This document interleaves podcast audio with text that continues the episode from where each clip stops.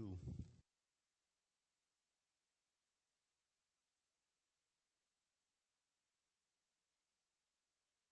Start off that way. I'm going to already tell you how my day started.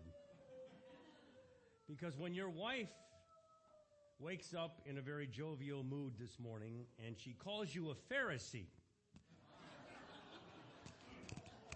you know, you know that the day is not going to go very well. And that may include the sermon. There we go. Let's read the text first. It's a long psalm. I do have time. I'm so happy for that. Sometimes, by the way, consider yourselves fortunate. The Puritans would preach anywhere from two to four hours, their whole service would be. So a few extra minutes today won't bother you. Psalm 102. Hear my prayer, O Lord, and let my cry for help come to thee. Do not hide thy face from me in the day of my distress. Incline thy ear to me in the day when I call. Answer me quickly. For my days have been consumed in smoke. My bones have been scorched like a hearth. My heart has been smitten like grass and has withered away. Indeed, I forgot to eat my bread. Because of the loudness of my groaning, my bones cling to my flesh. I resemble a pelican on the wilderness. I have become like an owl of the waste places. I lie awake. I have become like a lonely bird on a housetop. My enemies have reproached me all day long. Those who deride me have used my name as a curse. For I have eaten ashes like bread and mingled my drink with weeping. Because of thine indignation and thy wrath, for thou hast lifted me up and cast me away. My days are like a lengthened shadow. I wither away like grass. But thou, O Lord, dost abide forever, and thy name to all the generations. Thou wilt arise and have compassion on Zion for it is time to be gracious to her, for the appointed time has come. Surely thy servant finds pleasure in her stones and feel pity for her dust. So the nations will fear the name of the Lord and all the kings of the earth thy glory. For the Lord has built up Zion. He has appeared in his glory. He has regarded the prayer of the destitute and he has not despised the prayer, thy prayer. This will be written for the generation to come, that a people yet to be created may praise the Lord. That's you and I. For he looked down from his holy height. From heaven the Lord gazed upon the earth to hear the groaning of the prisoner, to set free those who are doomed to death, that men may tell of the name of the Lord of Zion and praise him in Jerusalem. When the peoples are gathered together, and the kingdoms to serve the Lord. He has weakened my strength in the way. He has shortened my days. I say, O oh my God, do not take me away in the midst of my days. Thy years are throughout all generations. Of old thou dost found the earth, and the heavens are the work of thy hands. Even thy will perish, but thou dost endure and all of them will wear out like a garment, like clothing. Thou wilt change them, and they will be changed, but thou art the same. And thy years will not come to an end. Thy children and of thy servants will continue, and their descendants will be established before thee. Gary gave me the topic of suffering. Sometimes I don't know how Gary George thinks, so I'm not even going to try to explain it today. But I am happy to preach this text, even though it is a long text. It's a text that actually scholars aren't certain about. If you look at Matthew Henry, you say this could be a continuation of David's Psalms. But most of the scholars say, no, can't be. Calvin just goes straight for the throat, you could say, and he says It's the Babylonian captivity in the time of those sorrows that were created by the enemies. And then you go to Beale and you go to Carson in the Old Testament and the New Testament, and they say, We just don't know. But we do know one thing. We've all experienced pain and suffering. Suffering is the result of fall, of the fall. It is the beginning of pain. To the woman, he said, I will greatly multiply your pain in childbirth. In pain you shall bring forth children. As a result of the fall, we also experience suffering. Cursed is the ground because of you. In toil you shall eat of it. Pain and suffering will affect you spiritually, physically. It will affect you emotionally and even psychologically. Every part of you is affected. Your human nature has been, uh, you could say, as the old scholars used to say, you God sown corruption into your nature. Now, granted, God has saved you, and you are here a testimony of God's grace. And because of that, you are one who has a new nature, but that old man is still within you, as Paul describes him. He's given you a new heart. The stone has been cast away, and a heart that is malleable, that God may use you and change it and make you and mold you into Christ. The profound difference between a believer and an unbeliever in relationship. I'm having a hard time with this, I apologize. The difference between a Christian and an unbeliever in relationship to pain and suffering is this. You know that you fell with Adam. They do not. Our complaints are more like the psalmist because there's a difference between complaining of the children of Israel in the wilderness, and they were judged for it severely and permanently. For you and I, our complaints are like the psalmist. We are pouring our guts out when we are suffering. And God is well pleased with that. He is not ashamed to call you a child of God when you are in great pain and suffering. As you get older, I can testify this, you will experience more of it. I can tell you with a certainty, I did not take any prescription drugs until I was around 45 years old. I soon, after I got Crohn's, literally was on seven pills a day just for my Crohn's. So, it'll start earlier than you would like, right? Even if you're in good shape now. Without God, pain and suffering will continue for eternity for most. The sorrowful truth of that is found when the fifth angel says, poured out his bowl upon the throne of the beast and his kingdom, and it became darkened, and they gnawed their tongues because of the pain. They blasphemed the God of heaven because of their pains and their sores, and they did not repent. All of the sorrow, all of the things that God literally sends to this world and they still would not repent.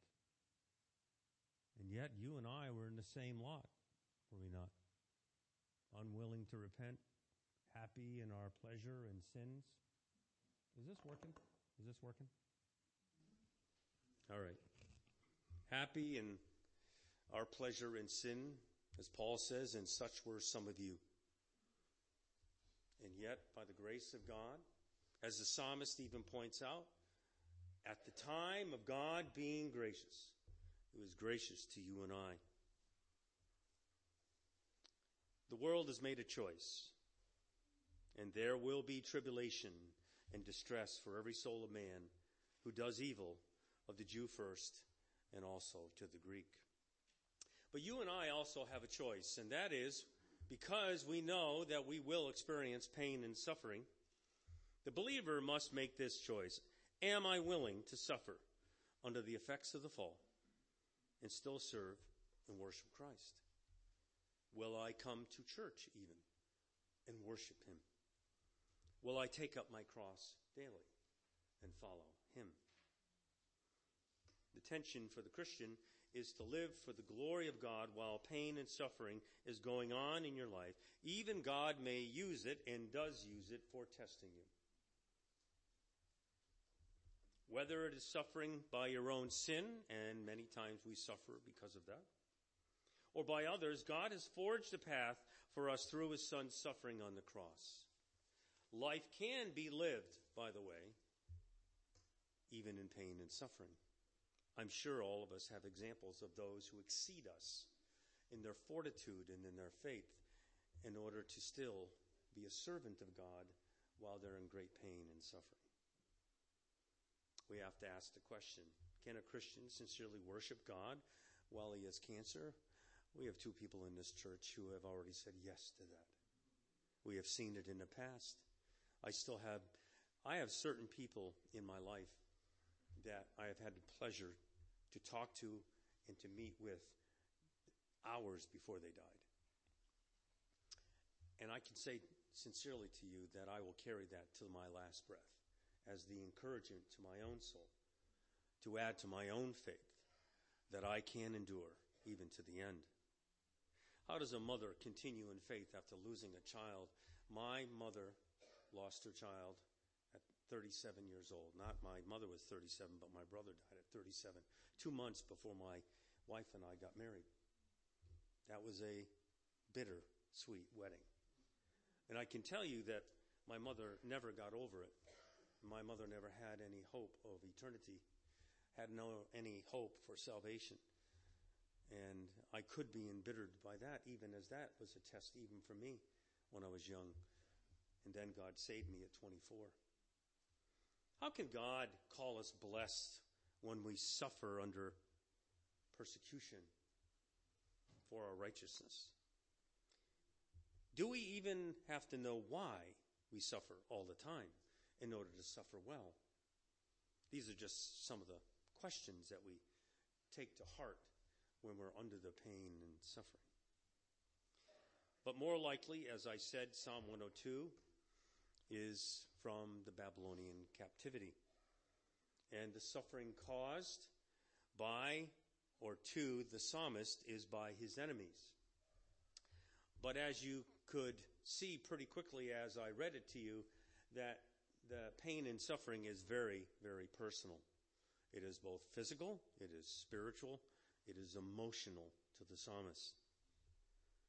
And he is very concerned that God would hide his face from him. He is desperate in his prayer to God. In the Old Testament, God could remove his love from a person. He could remove his person from another person or his presence. And he also could remove the Holy Spirit from another person. This was the worry of an Old Testament Jew. So the concerns of the psalmist is great. His distress has affected him spiritually, physically. He is weak by fever and pain. These have led to groaning and loneliness and sleepless nights. Have you had sleepless nights? I've had plenty of them. I still like to quote what I did in the Song of Solomon not that long ago. Will you arise even with your fever? And say, even though my, even though I am asleep, my heart is awake and my lover is knocking at my door. I have entered into his banquet house and his banner over me is love. Even in those times, can we worship and praise him? The psalmist is at the end of his rope. We see that in verses 23 and 24. He has weakened my strength. He has shortened my days. I say, Oh my God, do not take me away in the midst of my days. I don't want to end life short, kind of like Hezekiah, right? I don't want to die prematurely. I've got so many plans within my life. Some scholars view that this man may even have a uh, illness unto death, not just uh, fear from his enemies. But for the Jew, we must recognize this as well. and this is part of the interpretation of the psalm, that the confidence of the psalmist is in God and not himself. And that is just the opposite what the world is telling you and teaching you every single day. And for the Jew of the, uh, you could say that's around, well, it's 586, right? So the fifth, the fifth century or the sixth century BC. That a Jew would also, if he were to die short, would not see the Messiah come. What a loss that would be. And so, whether this psalm is from a different uh, age or year, whether in David's reign of 1000 BC compared to the 6th century, we can say that pain is pain and suffering is a suffering and it hurts. We might even ask the question, as modern day people even ask today, why do good people suffer? Well, the assumption is, is everyone's a good person. We might even say, doesn't God see my pain and my suffering in my life? Does he even care? That would be a complaint, by the way. Jeremiah, during that time, one of the ones who suffered in the Babylonian captivity, says this in Lamentations I have forgotten happiness. My soul is bowed down within me. Like an owl on a branch, the psalmist says, with his head hanging down like a bird on a roof hanging its head low. That's a sign of depression, despair, and distress. Therefore, this would be on the minds of Christians. What is God doing? Doesn't he see the length of my pain as well? It's obvious in verses 8 through 11, the greatest cause of the psalmist's pain, uh, pain is his enemies. This leads to an author maybe possibly being Nehemiah, Jeremiah, or Daniel. The enemies of Christians, by the way, are a growing list. And all you have to do is watch the news. And you will find out very quickly. All you have to do is read a book. And you will find out very quickly that you are growing in enemies. Now, this will sound like a very odd place to start but I hope I can make the segue. Patriarchy today is seen as a root cause of the world's ills. It actually confronts and opposes God as creator and his right over his creatures to be able to mold them as he pleases and to also determine the roles in which he has given them. And yet comes along someone like Mary Daly, who's a radical theologian who makes this quote a person is trapped in patriarchy. I know Seth Fuller never knew that he was ever trapped. Neither did I. A person is trapped in patriarchy, which is the religion of the whole planet. To be in the fullest sense is to sin. So now every one of us here are sitting in sin. There is no more distinction between male and female. There is no such thing as sex, and everything is fluid. So why would I mention this? Well, partly because I groan like the psalmist, because my enemies are now rewriting the script. Partly and mostly because Isaiah spoke about a day very similar to this when the Assyrians were coming down and defeating the ten northern tribes. And he was a prophet to Judah. And he says, Woe to those who make evil good and good evil, who translate darkness into light and light into darkness. Isaiah said, the Lord looked. He looked for justice and he found bloodshed. He looked for righteousness and he found distress in the land. And that's what we have. We have distress in the land of a world that is turned upside down, who are now increasing day by day as our enemies.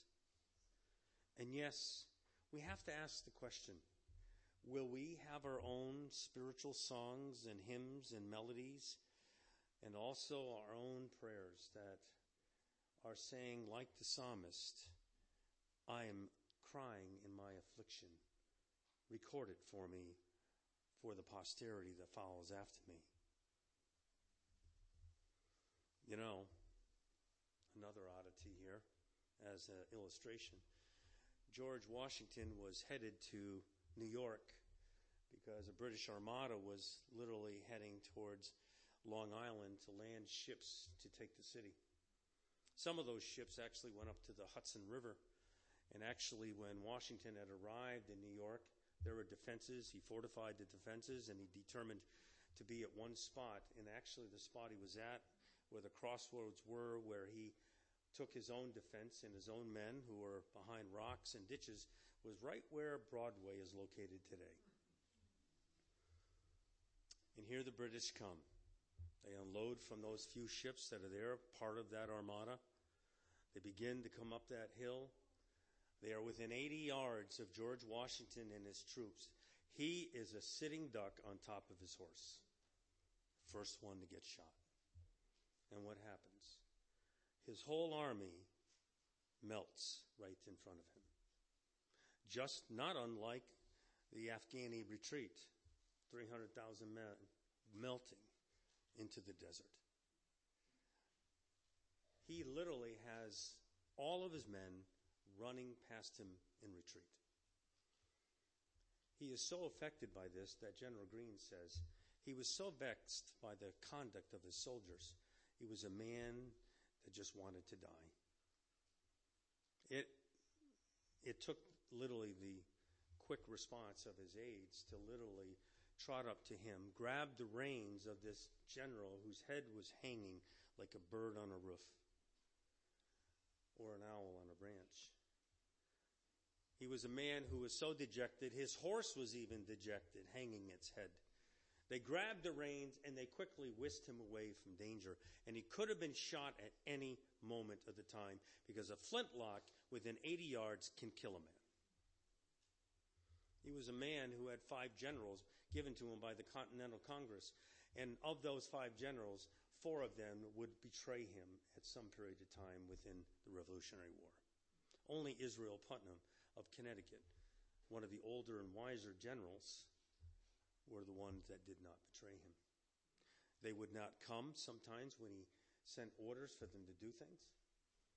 Literally, the enlistments for the regulars uh, in the army for the uh, colonial troops and the regulars was one year. At one point in New Jersey, when Washington was there, he had 5,000 men, and one day he had 2,000. A man alone, in his sorrows, in his pain.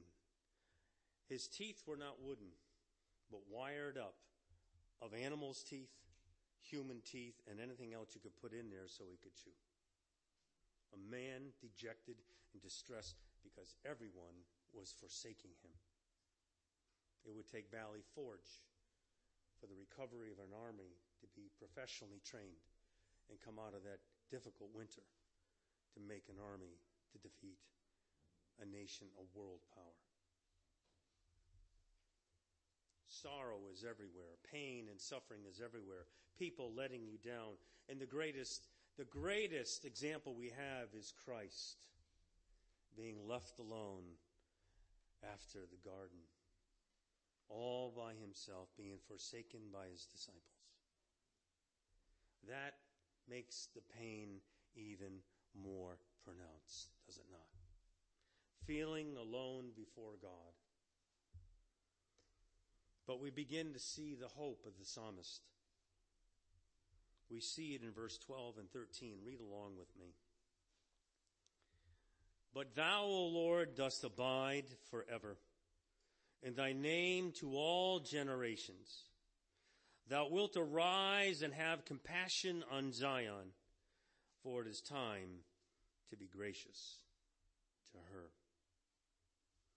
Now I'm going to say something that his eyes are going to bug out of his head, who's someone sitting here in this room. I didn't have time to actually talk to him. I was more thinking about other things, of course. But I can tell you there was a day that I was hunting just last fall, and it was a beautiful morning. My buddy and I, a Christian friend of mine, went hunting, and we were in our stands for about an hour. The sun had come up, the mist had uh, been driven away, and we were enjoying the day, and then I hear a gunshot. And then I pick up the phone because Obviously, my buddy is ringing me. He says, Todd, Todd, there's three deer coming your way, and I also got one. Grab my gun off the nail. It's got a strap to carry it on my shoulder. I'm ready for the deer, and then I hear ding, ding. And I'm like, is he calling me back? I pick up my phone and I look, and it has nothing to do with the deer. But it's Gary George saying that Fred Spielman is at the door of death. That he is only hours away of being intubated.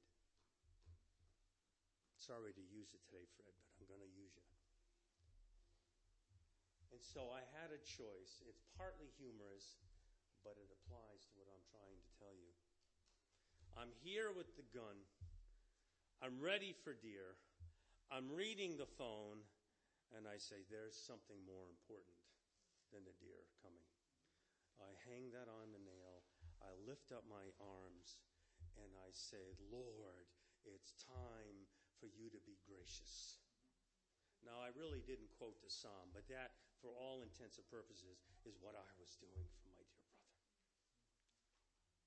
It is time for God to be gracious in your sorrow and your pain. Can you count on Him? And the answer is yes. I can only tell Fred Spielman that he owes me a steak because there were 30 or 40 steaks that just went over the hill that I had no chance of getting. True story. True story. Never told you, Fred. So we ask the question what has come that brings the psalmist relief? God has come, and he will come with his only begotten Son. And therefore, from this point, from verses 12 and 13, the rest of the psalm teaches us this hope. When you are in your despair, look up and look for God and His Son. The first phase, and there's only two phases, this is the, the, the, practical portion of the psalm. The first phase that you go through, that is your recovery or your, your striving for recovery so that you might be useful to the Master in the midst of your suffering, is this it's prayer. The second discipline and means of grace that God has given you in the midst of your sorrow and suffering is praise. So, what about the first one? Well, let me tell you what suffering, I should say not suffering, but what prayer is not. Prayer is not yoga and meditation that is incorporated within it. Medi- uh, I should say yoga, yoga and meditation, that discipline connected with it. Yoga is quote, the training of the consciousness for a state of perfect spiritual insight and tranquility. Prayer is not that. Prayer is sober mindedness. It's not like a mantra where you empty the mind. It's prayer that fills you with the Word of God, that fills your mind. And therefore, and I remember Jan Sabeth her husband is John Sabeth of Wellington Baptist Church, and I can tell you with a certainty she has been in pain and suffering that makes my, my bad back like kids' stuff. Literally so. She, if she goes out of the house for a day or two, stays in her bed for three days following because her pain is so great. And she's been doing this for decades. And yet, she says to me one day, because I was going through some suffering with my own physical problems, she says, You prayed up? I said, What do you mean, Jan? You prayed up? She goes, Are you filled up? I said, What do you mean you filled up? She filled with the Word of God, so at the time you don't feel like praying, you don't feel like thinking and meditating upon the Word of God. It is already in there for the Spirit of God to use to enjoin himself, himself with your spirit in order to lift you up in a time where you do not have the strength to do so. Are you filled up? Are you prayed up? Prayer also, by the way, is not mindfulness. The newest kid on the block, block the last five, ten years. Mindfulness is the mental state focusing on the present moment. Well, if this is going to benefit anybody, let me tell you the present moment for the psalmist is despair. No mindful act is going to take him from his pain, his fever, and his sleepless nights. He needs God. My suffering is so great, the psalmist says. He says this He has regarded the prayer of the destitute and has not despised my prayer. There's the difference between what the world offers you and what God gives you. Because the world, ask your local yoga teacher, do you believe you're depraved? By the way, the word destitute here, literally in the Hebrew, means naked and poor. Do you think anybody in the world would actually call themselves um, naked and poor and depraved? Those without God, with no hope, without God in the world, as Paul says to the Ephesians? Blessed are the pure in heart, Jesus says, for they shall see God. The one who is humbled by the very suffering that God brings is the one who actually sees God. He sees himself as God sees him and her. God gives grace to the humble, and he is opposed to the proud. And therefore, the psalmist is not proud at all, but in his humility, he finds his answers through prayer. God looks at your prayers. He sees you when you pray them. He hears you. The Spirit of God, by the way, Christ knows the mind of the Spirit. He brings your groanings to God, to the Son, who presents them to the Father, and he hears you. The psalmist says, Thou wilt arise and have compassion on Zion, for it is time to be gracious to her. The only thing that we have a difficulty with is God's timing to relieve us, right? I'm sure Kathy would say, God, why did you let me get to that very end where I was so worried about Fred? Right? Does God despise your prayer? Absolutely not. He loves you for it. At the right time, God showed his grace, graciousness to Job when his friends did not give him the proper counsel. At the right time, God gave uh, Moses the grace of God and was gracious to him in the despair that he experienced in the wilderness. At the right time, when Abraham was without any heir and wanted to give the blessing to his servant, what did God do? At the proper time, he was gracious to him. He did the same thing for Elijah, giving him a tree for shade, a brook for water, a raven to feed him, and yes, as the psalmist was crying out, I need my sleep. And he gave it to him.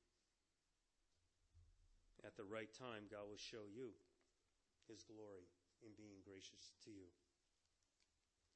Our prayers are not for ourselves alone, but for the body of Christ as well.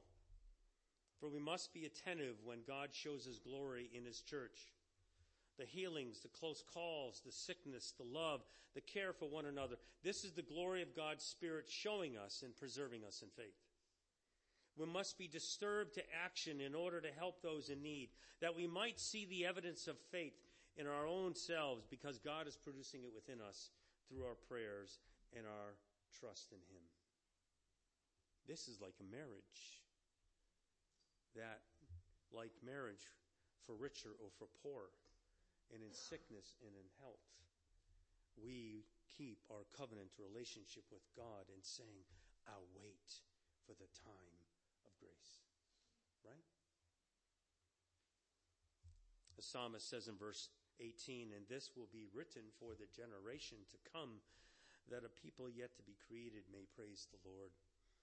He is already provided, but also will provide for the generation yet to come and also by using the same testings, the same sufferings, the same sorrows in many different ways through enemies. The main physical maladies that we all will experience throughout our lives to prove another generation, to bring us relief and then show his grace to us through it. It is with the individual Christian that the church's groanings are heard before God's throne. A faithful, prayerful church secures the foundation of the next generation of believers, and it is Christ's suffering for you that is the keystone for your relief.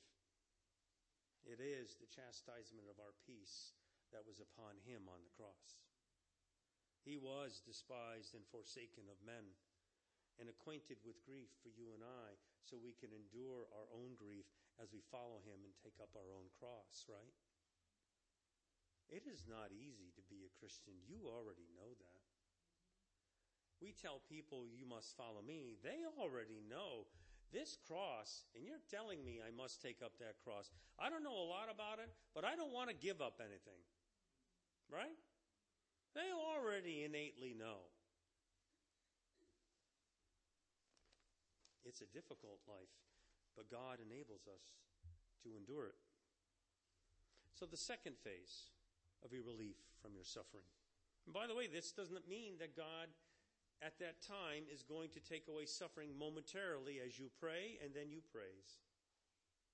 But it is to say that you know God has a plan for you. Oh, by the way, here's another plan in Acts chapter 13. When you fulfill the purposes of God, you die. At the end of the day, that's a simple thing that God tells us through the Apostle Paul. So, better to be happy, suffer willingly, for Peter says this finds pleasure with God. And to know that He has a perfect will, that there will be a place in heaven, in the new heaven and new earth, where there will be no more tears and no more sorrows and pain. So we go from suffering to the anticipation of God's grace, and then now to the praise to the greatness of God's glory.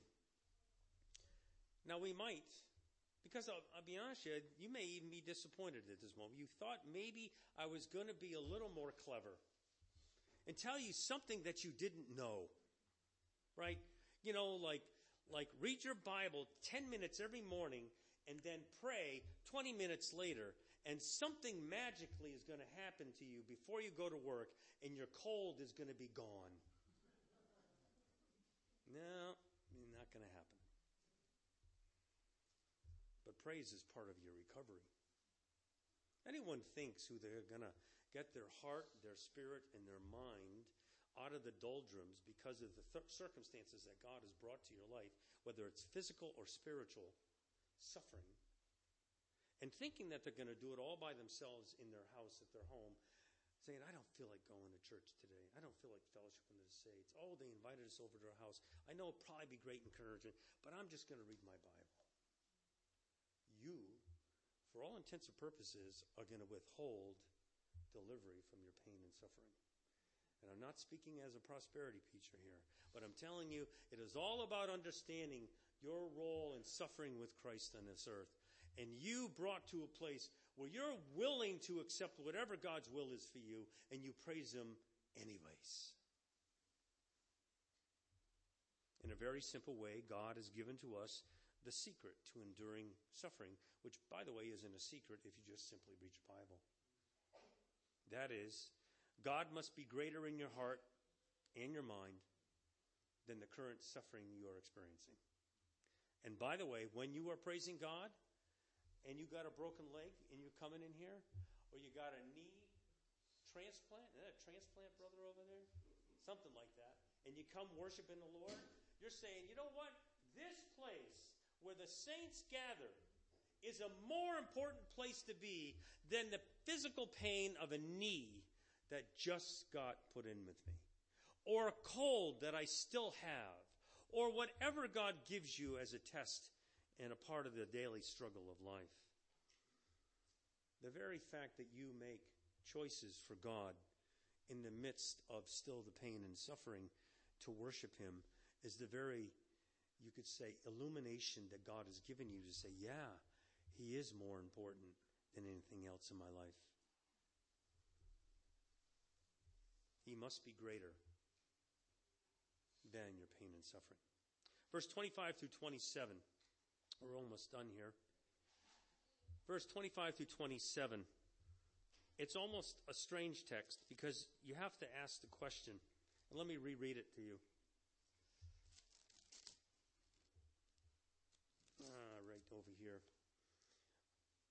Of old thou didst found the earth, and the heavens are the work of thy hands. Even they will perish, but thou dost endure. And all of them will wear out like a garment, like clothing. Thou wilt change them, and they will be changed. But thou art the same, and thy years will not come to an end. And part of your praise is to recognize God who He is as the creator of the heavens and the earth. He's the potter and you're clay, and you haven't broken yet in your pain and suffering. Why? Because He is providentially taking care of you. We must ask the question, though, in relationship to the context here. How is the spirits of the psalmist lifted up by meditating on the truth that God is the creator of the world? And then how does that help us? Well, you go to Hebrews chapter 1 and you see it repeated. Whenever you look at the Old Testament quoted in the New, you get greater light on what the psalmist was saying or any other author of the Old Testament.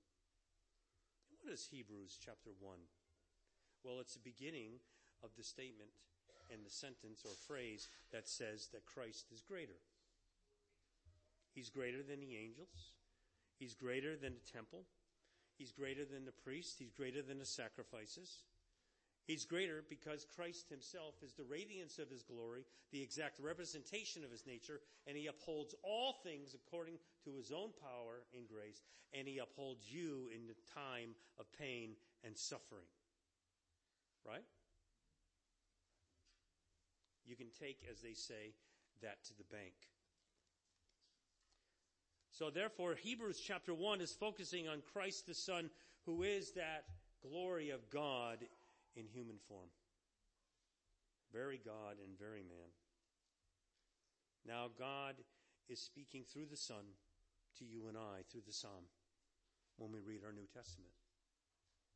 As King, the Son rules over all that He created, and He will one day destroy the very things He called good. And even though heaven and earth will pass away, the eternal Son of God remains. And you know what happens because the eternal Son of God remains? Because you are a child of God, you remain with Him. And therefore, in the midst of your pain and suffering, you will not die alone if that is the worst course that you take, because God has ordained it. And in your pain and suffering, if it's for a long period of time, God remains, and therefore you remain with Him even while you are in the midst of it. I shall never leave you, nor shall I forsake you, he said to his disciples. And then he was lifted up to heaven. Two things that we take note of the psalmist and of book of Hebrews when that same uh, two verses are quoted. Thou dost endure, thou art the same. The earth is changeable you are changeable. Disease changes within you. You have an ebb and flow within the seasons of suffering. But God never changes. That's your confidence. The immutability of God is your confidence. God, you do not change. You hear my prayers, O Lord, and I am confident that you will, at the time of your graciousness, you will hear me and answer me. The unchangeableness of God in his Son is the hope of the psalmist while suffering. And even though the psalmist would only seen God, Yahweh, and Jehovah as the one who would deliver him in his hope of deliverance, he speaks outside of himself when he speaks messianically, and the author of Hebrews picks up on that, rephrasing that God is the creator. And by the way, the Son created the world by the Father's will through the Spirit. Because God's rule is eternal, the Son's rule is forever. And in verse 28, what does he say in the psalm? The children of thy servants will continue. The children of thy servants will continue. I reign, I will reign with him.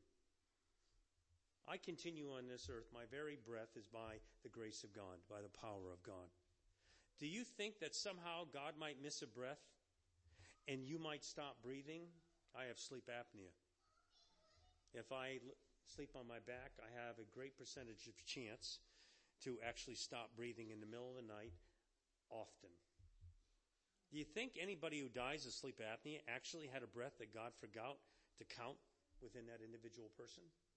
No.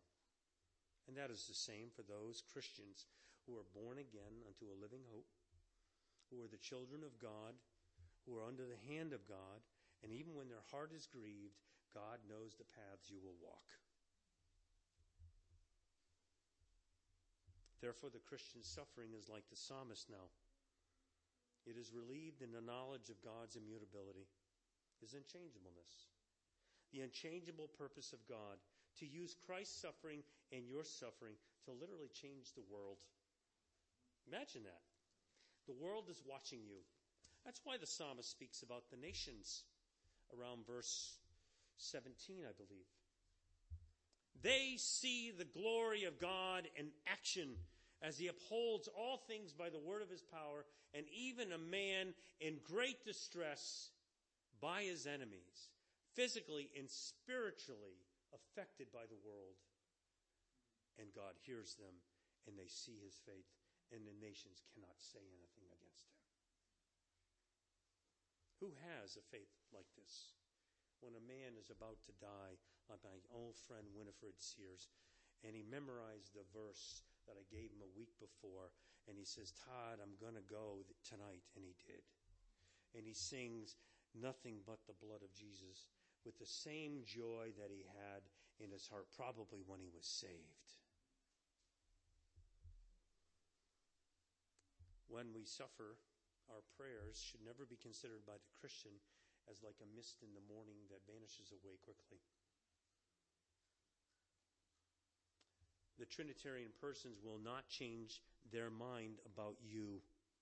You get that. God the Father, God the Son, God the Spirit will not change his mind about you. It is the blood of Christ that has sealed you with a new covenant of grace. And when you cry out to Christ, the Spirit of God lifts your prayers to him. And then he presents them to the Father.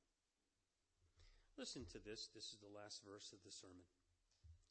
Let, Paul says this to Timothy. For if we died with him, we shall also live with him. If we endure, and that is suffering, we shall reign with him. If we died, are you dying to Christ? And that means in the midst of your sorrow, your fever, your sleepless nights, you're like a bird hanging its head on the roof and you're downcast and distressed like Washington. Are you so dejected that everyone has betrayed you and yet you can say with Paul, I'm willing to die with him and take up my own cross. Paul said, I die daily that the life of Christ may be manifested in my mortal flesh. That is life indeed, even when your body is withering away.